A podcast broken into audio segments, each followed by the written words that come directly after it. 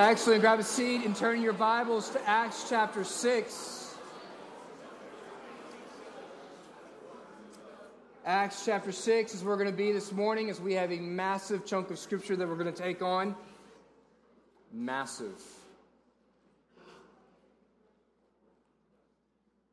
I'd be remiss on Mother's Day not to acknowledge that uh, Ryan and Lisa Sorensen are here with us this morning. Um, God gave them a precious little baby over a week ago. Came a little bit early. You got four kids a little early uh, this time go around, but we are, we are glad that they're back and healthy and that we're getting good reports on little Eli. Um, grateful for God's providence and his provision for them. Acts chapter 6, verse 8 through chapter 8, verse 3 is where we're going to be this morning in Acts as we continue on our series. What could I say that would make you so mad that you would drag me out and kill me. Maybe I've already said it. Um, you just didn't have the rest of the group with you. Um, that's what happens here today. uh, for the sake of time, I'm actually going to skip large chunks of our section this morning. I'm going to read in verse 8 through verse 1 of chapter 7. And then I'm going to pick up at, the, at, verse 51 of chapter 7 and read through verse 8, uh, verse 3 of chapter 8. All right. Hear God's word. And Stephen, full of grace and power, was doing great wonders and signs among the people. And some of those who belonged to the synagogue of the freedmen, as it was called, and of the Cyrenians and the Alexandrians, and of those from Cilicia and Asia, rose up and disputed with Stephen. But they could not withstand the wisdom and the spirit with which he was speaking. Then they secretly instigated men who said, We have heard him speak blasphemous words against Moses and God. And they stirred up the people and the elders and the scribes, and they came upon him and seized him and brought him before the council. And they set up false witnesses who said, This man never ceases to speak words against this holy place and the law. For we have heard him say that this Jesus of Nazareth will destroy this place and will change the customs that Moses delivered to us excuse me, and gazing at him, all who sat in the council saw that his face was like that of an angel. In verse 1, and the high priest said, Are these things so? And Stephen said, and we'll stop there. Stephen launches here um, into the longest speech in Acts, and I believe it may be also the longest speech in the entirety of the New Testament, other than the Sermon on the Mount. I will not read it for sake of time because I'll reference it and read so many parts of it throughout our sermon as I seek to explain it. But now let's pick up now near the end of chapter 7 at verse 51, where Stephen concludes his speech with a rather um, condemning summary of what he has said. Verse 51 You stiff necked people, uncircumcised in hearts and ears, you always resist the Holy Spirit. As your fathers did, so do you. Which of the prophets did your fathers not persecute?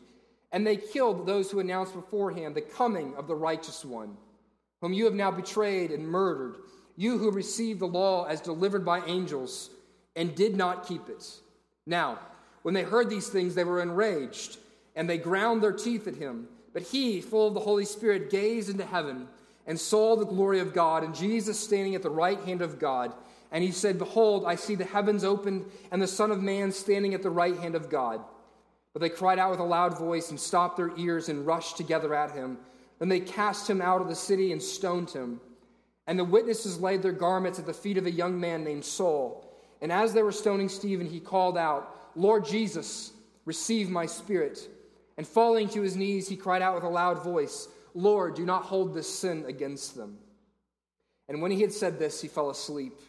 And Saul approved of his execution, and there arose on that day a great persecution against the church in Jerusalem, and they were all scattered throughout the regions of Judea and Samaria except the apostles. Devout men buried Stephen and made great lamentation over him. But Saul was ravishing the church and ravaging the church and entering house after house. He dragged off men and women and committed them to prison. This ends the reading of God's word. Praise be the Lord. All right, this text is significant in the flow of Acts. Um, it's a long text, obviously, but it is a critical, it is a junction or a bridge in the book of Acts. You might remember that when you begin the book of Acts, there is a, a Great Commission or a restatement of the Great Commission there, in which Jesus, as he is ascending to heaven, tells his apostles that you will be my witnesses in Jerusalem, Judea, and Samaria, and to the ends of the earth.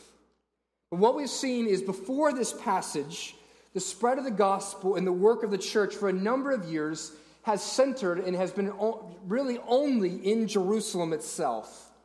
But after this event, what we will find in the rest of Acts and moving out from this event is a rapid spread and a proliferation of gospel witness that is going to go out to the ends of the worlds. It's going to be proliferated. That's what's going to happen to the gospel witness. You remember that word. People of my generation may barely remember it. If you're uh, a little bit older than me, you might be quite familiar with that word. You lived during the Cold War. We were the great fear was what? Nuclear proliferation, which means the, the fear was that it wasn't going to be us and the Russians that had nukes, but then there was going to be we we're all going to create a whole lot of nukes, and then these nukes were going to go into the hands of other people who weren't as sane as us and the Russians.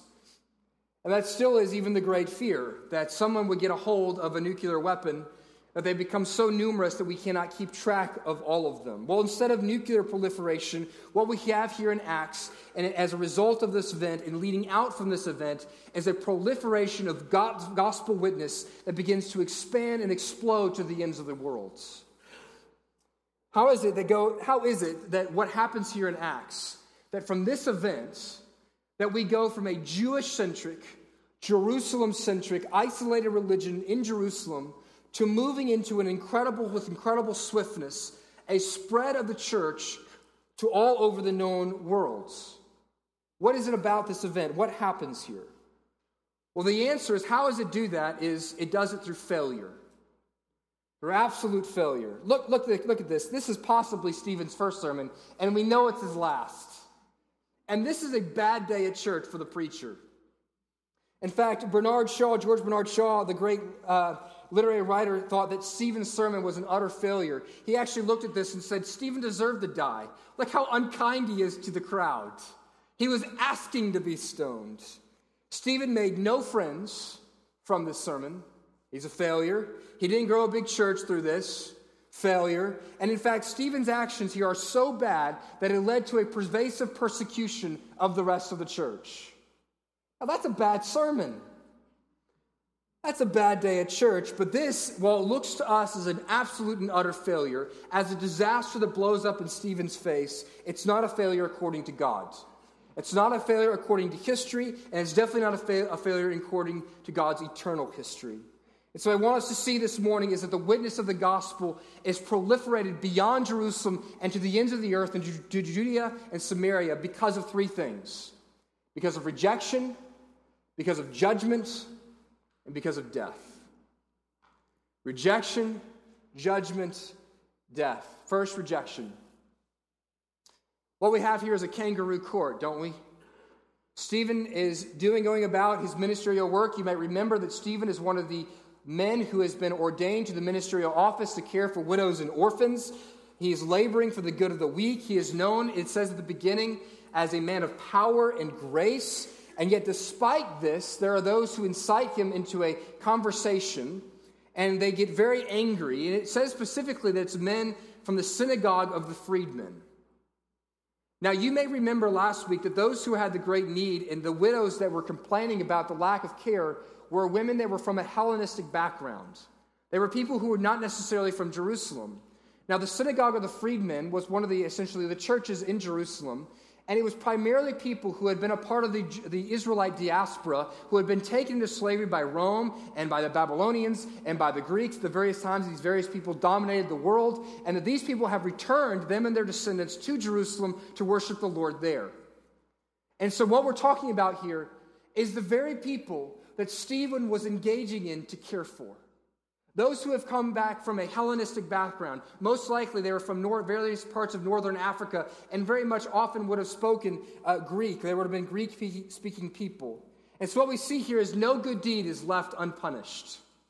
These are the very people to whom Stephen is ministering and dedicating his life and seeking to share the gospel to and care for them in his deeds. And yet they rise up against him and they charge him with a number of things. And what do they charge Stephen with? In verse 11 through 14 are their charges. And for the sake of not reading again, I'll just outline what they say. The charge against Stephen is this they say that Stephen speaks against the temple. They refer to it as the holy place. That Stephen says that this Jesus fella is going to destroy the temple and rebuild it in three days. And that Stephen, they also set the charge is that Stephen speaks against the law, the Mosaic law, and the traditions. That would have been the Ten Commandments and all the, the laws that we see in Leviticus and Deuteronomy and Numbers, and the, also the, the rabbinic traditions that would have been created by the various rabbis over the history of Israel. They kind of spliced out what all those laws mean and how you're supposed to apply them to your life. And they also actually begin their charge by saying that not only is Stephen against Moses and against Moses' law, but let's just go all the way and say that, G, that Stephen is against God himself. He's against God. And so in verse 1, the high priest, they have this kangaroo court, they bring him, they bring together the scribes and the priests and all this mob and this mass of people. And the high priest says to Stephen, What say you? In other words, Stephen, give us your defense to these charges.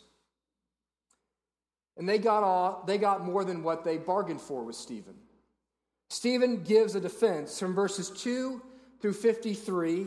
We have the longest recorded speech in the whole of Acts, in which Stephen offends the crowd greatly and it goes on the offense for his defense. You have heard the phrase, sometimes the best defense is a good offense. And that's exactly what Stephen does. He says, You charge me as being against the temple and against the law and against God. Well, actually, I'm going to turn the tables on you and show you how you misunderstand and fail to serve the temple. You misunderstand the temple, you reject God's law, and in fact, you don't serve God very well at all. Let's walk through each of those in his counter his countersuit against the Israelites. The first is this he tells them that first, you misunderstand the temple. You misunderstand God's relationship and his presence with his people. The temple was considered by the contemporary Jews of that day to be the dwelling place of God. Containing his very presence was the Holy of Holies. And therefore, to attack or say anything against the temple was seen as a direct affront to God himself. This is similar in, in regards to the way, you know, how uh, those who are Muslims, if, if you make a cartoon or say anything against their great prophet, that you are speaking against Allah Himself. That they are connecting their, that God and the temple in their minds are so, so acutely connected to each other that to speak against one was to speak against the other. But Stephen counters in his defense that the Jews have misunderstood and God's relationship to the temple. And he defends this by making the point by moving through Israelite history. And if you were to go back this afternoon, if you had read this before this morning, you'll see that he goes on this long kind of speech about, he reviews Israelite history. And he goes through it to show God's presence at the various times in Israelite history. He begins in verse 2. Stephen says this He said, Brothers and fathers, hear me. The God of glory appeared to our father Abraham when he was in Jerusalem, when he was at the temple. No, when he was in Mesopotamia before he lived in Haran. The presence of God, he also says, is at the burning bush, picking up in verse 30. He says, Now when 40 years had passed after Moses had left Egypt, an angel appeared to him in the wilderness of Mount Sinai, and a flame of a fire in a bush. And when Moses saw it, he was amazed at the sight. And as he drew near to look, there came the voice of the Lord I am the God of your fathers, the God of Abraham and of Isaac and of Jacob.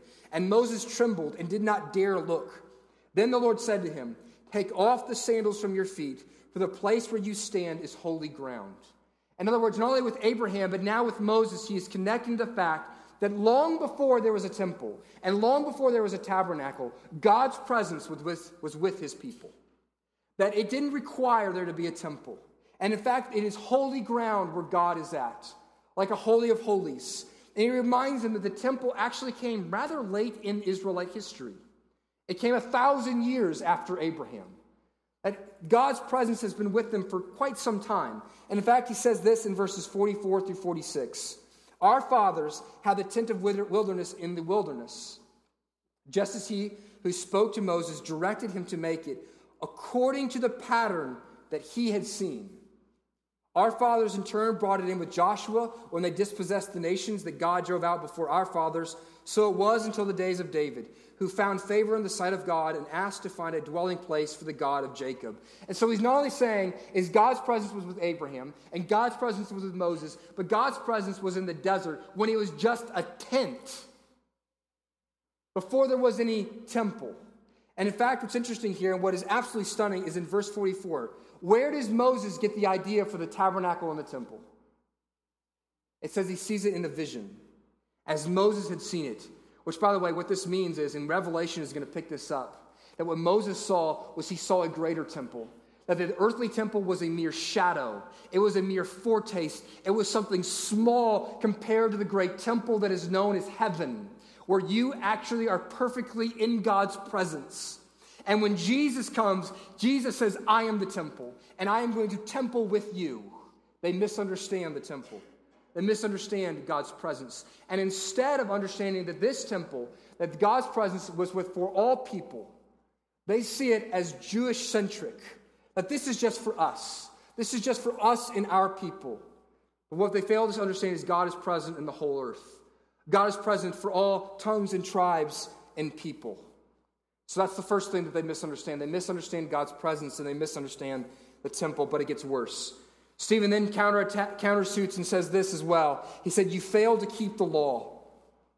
He turns in verses 38 through 53. I won't read it all, but he goes and outlines the various ways in which they haven't kept God's law.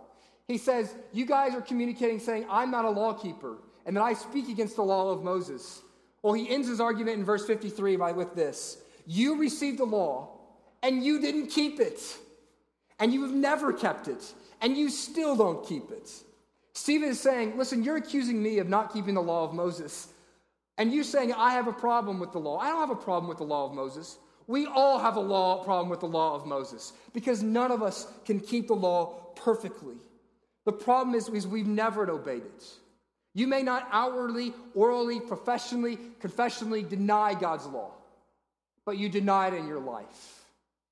That from the very, he, he, he goes back and illustrates this with the story of Moses. At the very time that, that Moses is getting the Ten Commandments and getting the law of God, what are the rest of the Israelites doing? They're creating a calf that violates the very law that God is giving them. And as soon as they get over and over and over again, they violate God's law. And so he answers them listen, listen, no, you don't need a temple to be near God's presence. But yes, you do have to keep God's law. We have a problem here. God's presence is all in all places. But in order to meet with God and to be with God, we have to keep his law. And that's not just a problem for me. That's a problem for all of us. The third way in which he countersuits is this is that they have rejected God by rejecting all those who God has sent. They reject all God's redeemers. They have a problem. They can't keep the law. And Stephen says, Look, I'm looked through our history. And I'm going to go back through it again. I've noticed a pattern with our people. Every time God sends us a great deliverer, that deliverer is rejected and persecuted by our very people. Let's review, he says. Look at Joseph. God anointed Joseph, appointed Joseph to be a family. He gave him the head of the family, gave him dreams. And what did Israel, what did the people of Israel, the original people of Israel, the brothers do to Joseph? They beat him up, tore up his clothes, threw him in a well, and then sold him into slavery. That's not a very good reception. And yet, God uses Joseph to save the people. What about Moses? He gives the story of Moses about how God appointed Moses to be the deliverer of his people. And then when Moses begins to take up this call from God and he's trying to stop two Israelites from killing each other, they say, Who are you? You're not the boss of us. And they out him to the Egyptians so much so that, that uh, Moses has to flee to the desert for the next 40 years. Here it is, the one who God has raised up to say, You're to be the one who's going to lead my people out of slavery. And what does Israel do? We reject you. And in fact, all throughout the time in which Moses is going to Pharaoh and trying to challenge Pharaoh to lead the people out, what is Israel doing? They're complaining at him. And then he leads them through the Red Sea. They lead them out into the desert. And what do they do to Moses? They complain against him.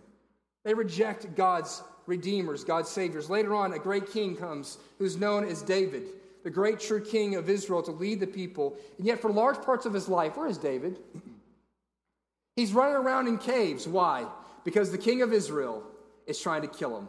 And then he becomes king, and it's all hunky dory for a good part of the time. And then what happens? His own son rises up and creates an insurrection that much of Israel follows to get rid of David, to reject those who God has risen up. And he actually ends it in verse 52 by saying, In fact, I haven't sent a single prophet, a single redeemer, a single great judge who you have not rejected. This is not a good track of history. And with the way in which they have embraced those who God has sent to redeem them. And this leads to Stephen's closing argument, which I read earlier in verses 51 through 53. He has talked about the temple, he's talked about the law and the problem of the law and how we are all worthy of being condemned by it. And he's talked about how God, they've rejected God's pattern of saving them and sending redeemers for them. And now he brings it all together into one final statement. Verse 51 through 53, let's read it again. You stiff necked people. Uncircumcised in heart and ears, you always resist the Holy Spirit. As your fathers did, so do you. Which of the fathers did your which of the prophets did your fathers not persecute? And they killed those who announced beforehand the coming of the righteous one. He's talking about John the Baptist. They beheaded him. Whom you have now betrayed and murdered. The righteous one they have betrayed and murdered. You who have received the law as delivered by angels, and yet you did not keep it. Verse 51 and 53 give them the problem in very short. There are stiff necked people with uncircumcised hearts. What does that mean? It means, listen, they have all kinds of religiosity. They have the temple and they wash their hands a hundred times before they go into the temple, and they have all these outward expressions of righteousness, but inside their hearts are rotten and uncircumcised. They are unchanged, they are hard and therefore they are unable to keep God's law. And it doesn't matter how often they wash their hands and wear um, ceremonial robes before they enter into the Holy of Holies, they are condemned by God as being unclean. This is a problem. And God says, I have a solution for you. I have a righteous one. You are right, unrighteous. You have not kept my law, but I have a righteous one who I will send. But what's the problem? What have they done with the righteous one? You killed him. You murdered him. You rejected him. No wonder they stoned Stephen. This is a turning where he is saying, You point the finger at me, I'm going to point the finger right back at you. This is what we call a covenant lawsuit. You know, all the prophets of the Old Testament, they're lawyers.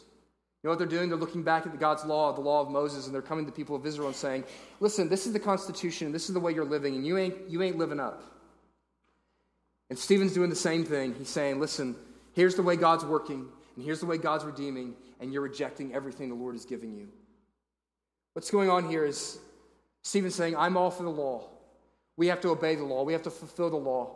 The law is important, but we can't do it. We need a righteous one. And this is what the gospel is all about.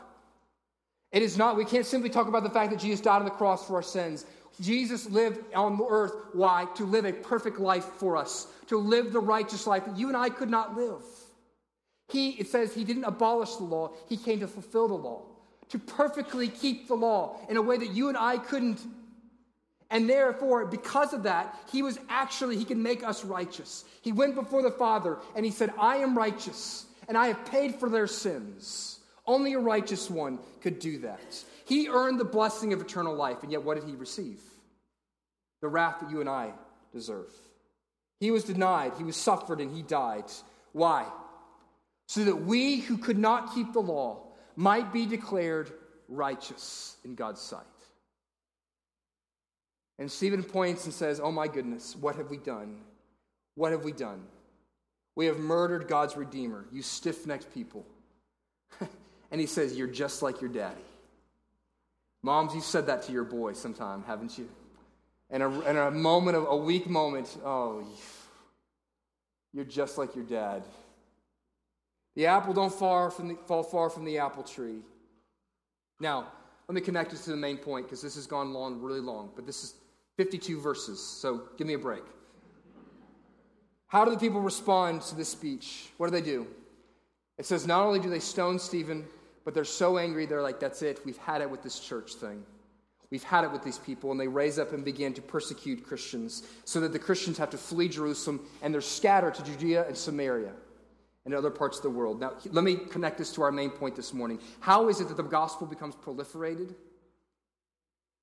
Because in Jerusalem, the gospel and Jesus and his prophets and his people were rejected. Because the Jewish nation, the Israelite people say, you know what, we're done. And by the way, there were many Jews who came to know Jesus. This is not an anti Semitic thing. It says the spread of the gospel comes how? Through Israelite direct, rejection of the gospel. In fact, Paul picks this up in Romans 11, verse 11. He says this So I asked, did the Israelites stumble in order that they might fall? By no means. This is the point. Rather, through their trespass, salvation has come to the Gentiles. Now, listen, I don't understand why God has ordained this in history, but it's clear in the New Testament that He has said, Because my people, the people I have come to, Jesus, you know, I was a Jewish man. I died. I was their Messiah, and yet they have rejected me as a people, and therefore my gospel will go out to the ends of the earth. How does the gospel get proliferated? Through rejection. Through rejection, by being pushed out so the people of God are scattered. In God's providence, He uses it. And this is how it's been throughout church history. Where there is persecution, Christians leave and they go to other places where the gospel has not gone yet. So, how? How does the word of God and the witness of God get proliferated? First, through rejection. Second, though, through judgment. Through judgments. Verse 54 through 57. Read along your Bible as I read this. Now, when they heard these things, they were enraged, and they ground their teeth at him, at Stephen. But he, full of the Holy Spirit, gazed into heaven and saw the glory of God, and Jesus standing at the right hand of God. And he said, Behold, I see the heavens opened, and the Son of Man standing at the right hand of God. But they cried out with a loud voice, and they stopped their ears, and they rushed together at him.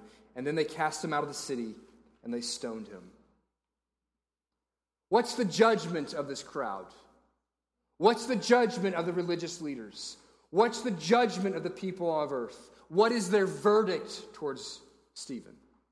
What do they say? You are guilty in the crime. The punishment for the crime is death. Death to you. We hate you so much, we are going to wipe you from this earth. The verdict of the crowd is guilty. And this is how it is. The, the world will deem, Jesus said this is how it's going to be. The world will deem you guilty, unworthy, worthy of judgment, and worthy of death. Charles Spurgeon said this God had a son that had no fault, but he never had a son that was not found fault with.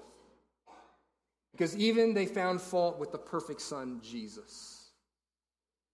God himself was slandered in paradise by Satan. Let us not expect, therefore, to escape from the venomous tongue. Jesus said, If you follow me, you will be persecuted. And that's exactly what the judgment that Stephen got, that the church got, and that we get.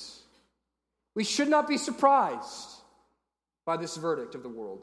And the horror of this event, it's quite stunning, isn't it? If you actually think about what happens here, they hear from Stephen, and with screaming voices, a mob picks him up and beats him to death with stones. This is a horrific, bloody, disgusting, violent, screaming mob. But in the midst of the terror, in the midst of this violent voice, what does Stephen see? Verse 55 But he, full of the Spirit, gazed into heaven and saw the glory of God and Jesus standing at the right hand of God. What in the world is happening here? Well, here's the truth of what's happening is Stephen is being judged in two places. He's not just in one courtroom, he's in two. He is being judged on earth and he is being judged in heaven. He's been judged in the lower court of earth, but there is a higher court that speaks as well. And in the courtroom of man on earth, he is clearly condemned, isn't he? He is judged and the verdict is guilty, but there is one, what does it say? There is one standing in heaven. Now, what in the world does that mean? It says that Jesus went to sit on the throne. Why is he standing?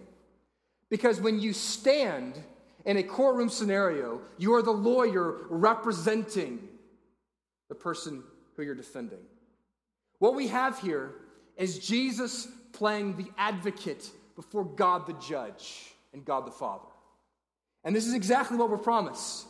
Jesus is fulfilling the very thing he said he would do. Matthew 10, verse 32 Whoever acknowledges me before men, which Stephen has just done, I will also acknowledge where? Before my Father in heaven.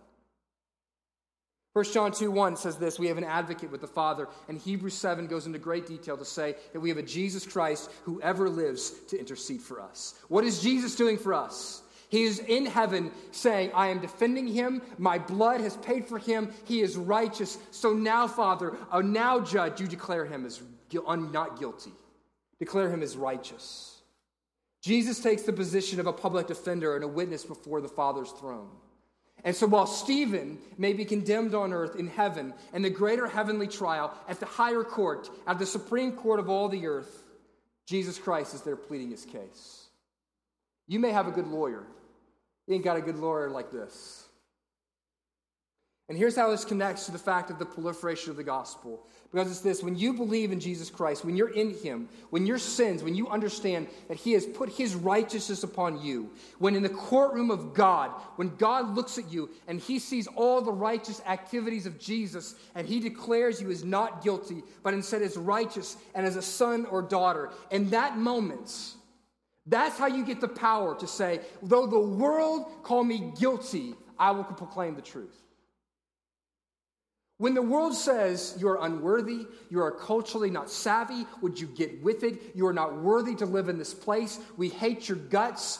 That, that world, when it condemns you as guilty in that way, the only way you're going to stand up to that, the only way you're going to have the guts to preach with the boldness that Stephen preached in the face of death, is if you know that there is an advocate in heaven who is ensuring the fact that you are declared righteous and not guilty. John Bunyan said this after he spent 12 years in jail because of his faithful preaching of the truth. He said this On the day of judgment, that we will get a smile and a kind look from Christ, and it shall be worth more than 10,000 worlds. You hear the voice of the advocate who declares you not guilty, who declares you righteous. There is another courtroom that speaks higher than your friends at work and your friends at school. Yes, I know this is cliche. We're not supposed to care about what people think of us, but we do, right? We do. And, and it hurts. And, and the, only, the only way, the only way you're going to get over what is real hurt, what is real judgment, what is real condemnation by your mom today. Because you don't live up. Because you didn't get the gift that you were supposed to get. The only way you're going to live up to the condemnation of the world is if you have a voice that you're constantly running to that says, You are, you are righteous, you are free, you are beautiful in my sight. So, how does the gospel get proliferated? It's through judgment. The judgment of a father who calls us sons and daughters, the judgment of a Savior who makes us righteous. Third, the third way in which the gospel is proliferated through failure is by death. It's through death. Verse 57 through 59, or 60. But they cried out with a loud voice, and what they do? They rush him, they stone him, they kill him. And what does Stephen do? And as they were stoning him, he called out, Lord Jesus, receive my spirit. And falling on his knees, he cried out with a loud voice, Lord, do not hold this sin against them. And when he said this, he fell asleep. Stephen is murdered. He's the first martyr, he's the first witness who is put to death. His life and ministry end in death. But just as we have seen with rejection and judgment, the death of Stephen is used as a means to be the means of gospel proliferation. And in fact, it is the means of victory and of changing the world. You see, when you hear Stephen in the midst of his death say, Lord, receive my spirit, and crying out with a loud voice for all to hear, Lord, do not hold this sin against them, what is that an allusion to? Luke's not a dummy. Remember, he wrote a gospel. He's already written to Theophilus.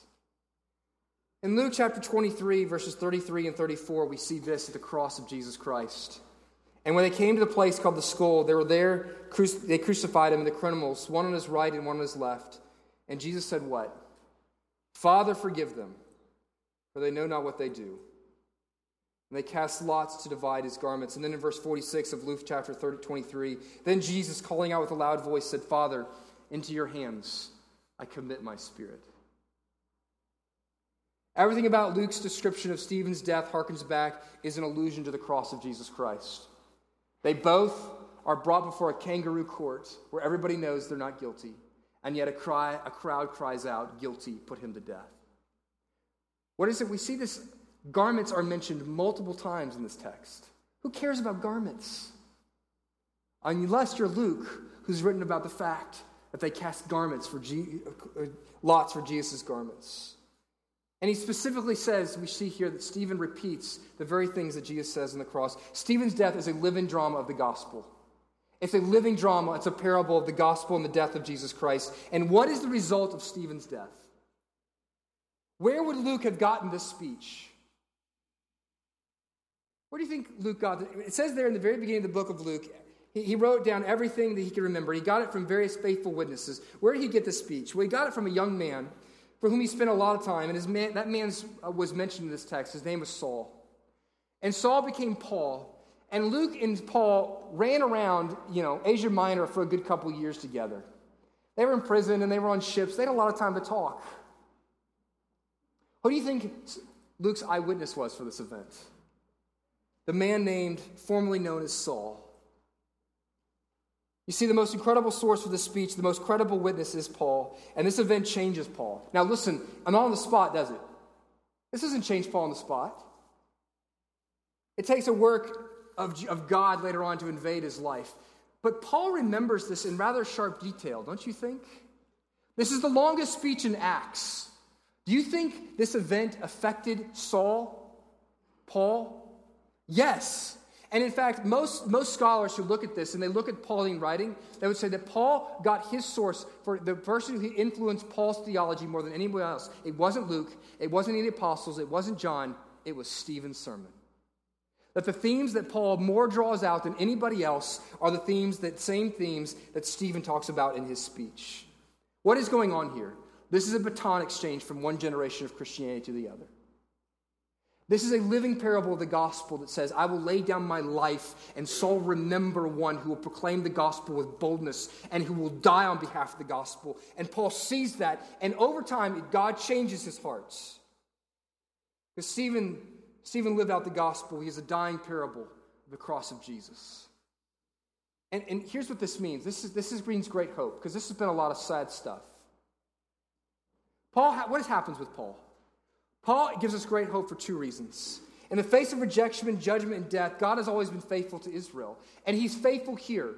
What God has always done is, despite the fact in all of Israelite history, they have rejected his prophets and rejected his redeemers, and yet God is always raised up in the midst of that a remnant. Who is Paul? What is Paul? He is a Jew, he is an Israelite. And yet God has a faithful remnant. In fact, if we were to look back at the theme of, of Stephen's talk, what we see is the same thought. That despite the fact that they have rejected God's saviors, despite the fact that they don't keep God's law, what happens? God is still faithful to redeem. Joseph, they threw him in a pit and they sold him into slavery. They reject him. What happens? Joseph saves his brothers. Moses, he's rejected. What happens? He saves the people of Israel. David becomes a, salve, a savior. The prophets, and what happens? They reject Jesus, and what happens? He becomes the savior of Israel. See, this gives us great hope, and it's the hope for those of us, all of us in this room, who have rejected God's Redeemer, who have said, you know what, I, I listen, I, I, got nothing for him. It's hope for the Israelite nation, because if you, I, I quoted Romans 11 earlier. Listen, those who stayed up and say that, like, listen, we, we should be against Jews because they rejected Jesus, well, they haven't read Paul. Romans 11 said God removed himself from Israel for a time in order to make them jealous. And he says, if from cursing Israel that God brings this kind of blessing, how much more will the blessing be upon the earth when I return to Israel and bring many people of my people to the Lord? This is hope for Israel. This is hope for all of us who have rejected the righteous one, who have said all of our lives, listen, I, got, I want nothing of you. And frankly, you know what this is hope for? This is hope for men and women in this room who have played the religious game and have tried to keep the law and they've realized, you know what, I can't keep it. Then, in fact, I have been telling the Savior, you know what, I have no need of you because I'm good enough for myself. I can keep the law. For those of you who have been rejecting Jesus in the most religious way, there's hope for you too. Because Paul was more religious, he was better than all the rest of us, and yet God saved him. He invaded his life. And one final application for those of us who believes God proliferates the gospel how? Through the irony of rejection, judgment, and death, through a cross and through a stoning. Is it not the irony of Jesus' own death, right? That through, the, through death, we, we sang about the victory of God. How did the victory come? Through death. And what, this, what does this mean for us, brothers and sisters? If you want to be involved in gospel proliferation, then you have to die. This has always been the case. That the gospel is expanded and spread through rejection and judgment and death. You might lose money in business. You might go on a short term mission trip and get malaria. We had a woman in my church growing up. She took the pills, but somehow, I don't know how, she got malaria. She died from a short term missions trip. That's not supposed to happen to Americans. Don't you think she could be a little bit ticked off? Like, hey, I went on a short term missions trip. This isn't how it's supposed to go. You may be harmed physically. Why? You may be socially rejected, all because you have stood and lived for Jesus. Listen, some of you may have a painful, gut wrenching relationship with the child you have adopted. And they may judge you and they may reject you. But What do you do? You lay down your life again and again and again. Why? Because that is the way in which God's kingdom comes and his salvation goes to the ends of the earth. Final word Stephen is able to commit his spirit and cry out for forgiveness for his persecutors. Why? Because there's an advocate who stands in heaven for him. The reason why he's able to do that is because there was the one, the very one who became his advocate at one other time, was condemned by the world, and there was no one standing up for him. The truth, of the cross of Jesus Christ. You remember those things. You will be empowered to be the means of gospel witness in this world. Let's pray.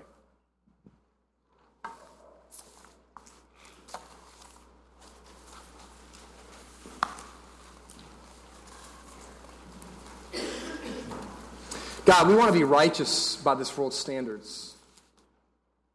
That's just the truth of it. We want to be light. We want to be wanted. We want to be needed. We want to be people of power. We want to be people of influence. God, we don't want people to say mean things to us and think things mean to us, to speak badly about us behind our back. Um, and so, Lord, if we're going to be a people who um, are engaged in your great commission, in the advance of your gospel in this world, you're going to have to convince us that there's somebody who speaks louder. And so, God, my prayer is this that by your Holy Spirit, you would, you would speak to each one of those, the voice of the Father and the voice of the Son who speaks before the Father, and saying, Lord, let this ransom sinner go. That he'd hold out his bleeding wounds. And we would be condemned, we would be, we would be communicated and judged as righteous. The Lord speak to us over and over and over again of that. Convince us of that truth so that that's what we care about more than anything else. To live our life before an audience of one who has just declared us as righteous and worthy and as sons, and that the rest of the world would fade into the background. In Jesus' name we pray. Amen.